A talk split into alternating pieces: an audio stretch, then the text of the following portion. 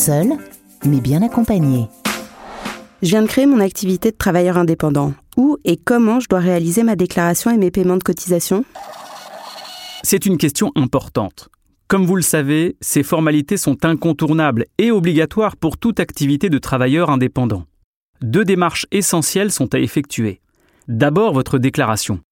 Depuis 2021, pour simplifier vos démarches administratives, une seule déclaration suffit pour le calcul de vos cotisations et contributions sociales et pour le calcul de votre impôt sur le revenu.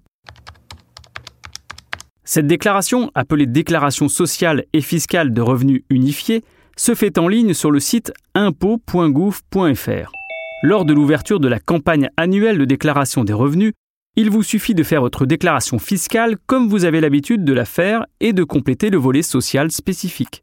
Vous n'avez rien d'autre à faire. C'est ensuite l'administration fiscale qui transmettra automatiquement à l'URSSAF tous les éléments permettant le calcul de vos cotisations et contributions sociales. Deuxième démarche essentielle à effectuer, le paiement de vos cotisations sociales. Cette démarche, bien entendu, est obligatoire et se fait exclusivement en ligne sur le site ursaf.fr. La première étape est de vous créer un espace personnel.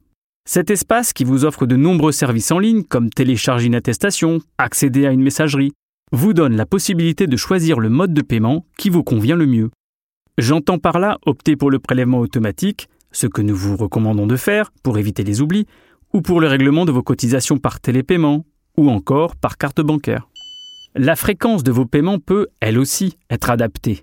Chacun peut choisir la formule qui lui convient le mieux.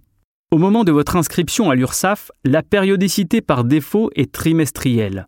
Dans ce cas, chaque année, vous versez vos cotisations en quatre fois, le 5 février, le 5 mai, le 5 août et le 5 novembre.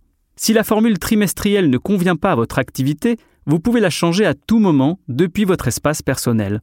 Elle sera alors mensuelle et vos versements devront se faire le 5 ou le 20 de chaque mois. Attention, sachez que si vous choisissez l'option mensuelle, seul le prélèvement automatique sera possible pour le paiement de vos cotisations.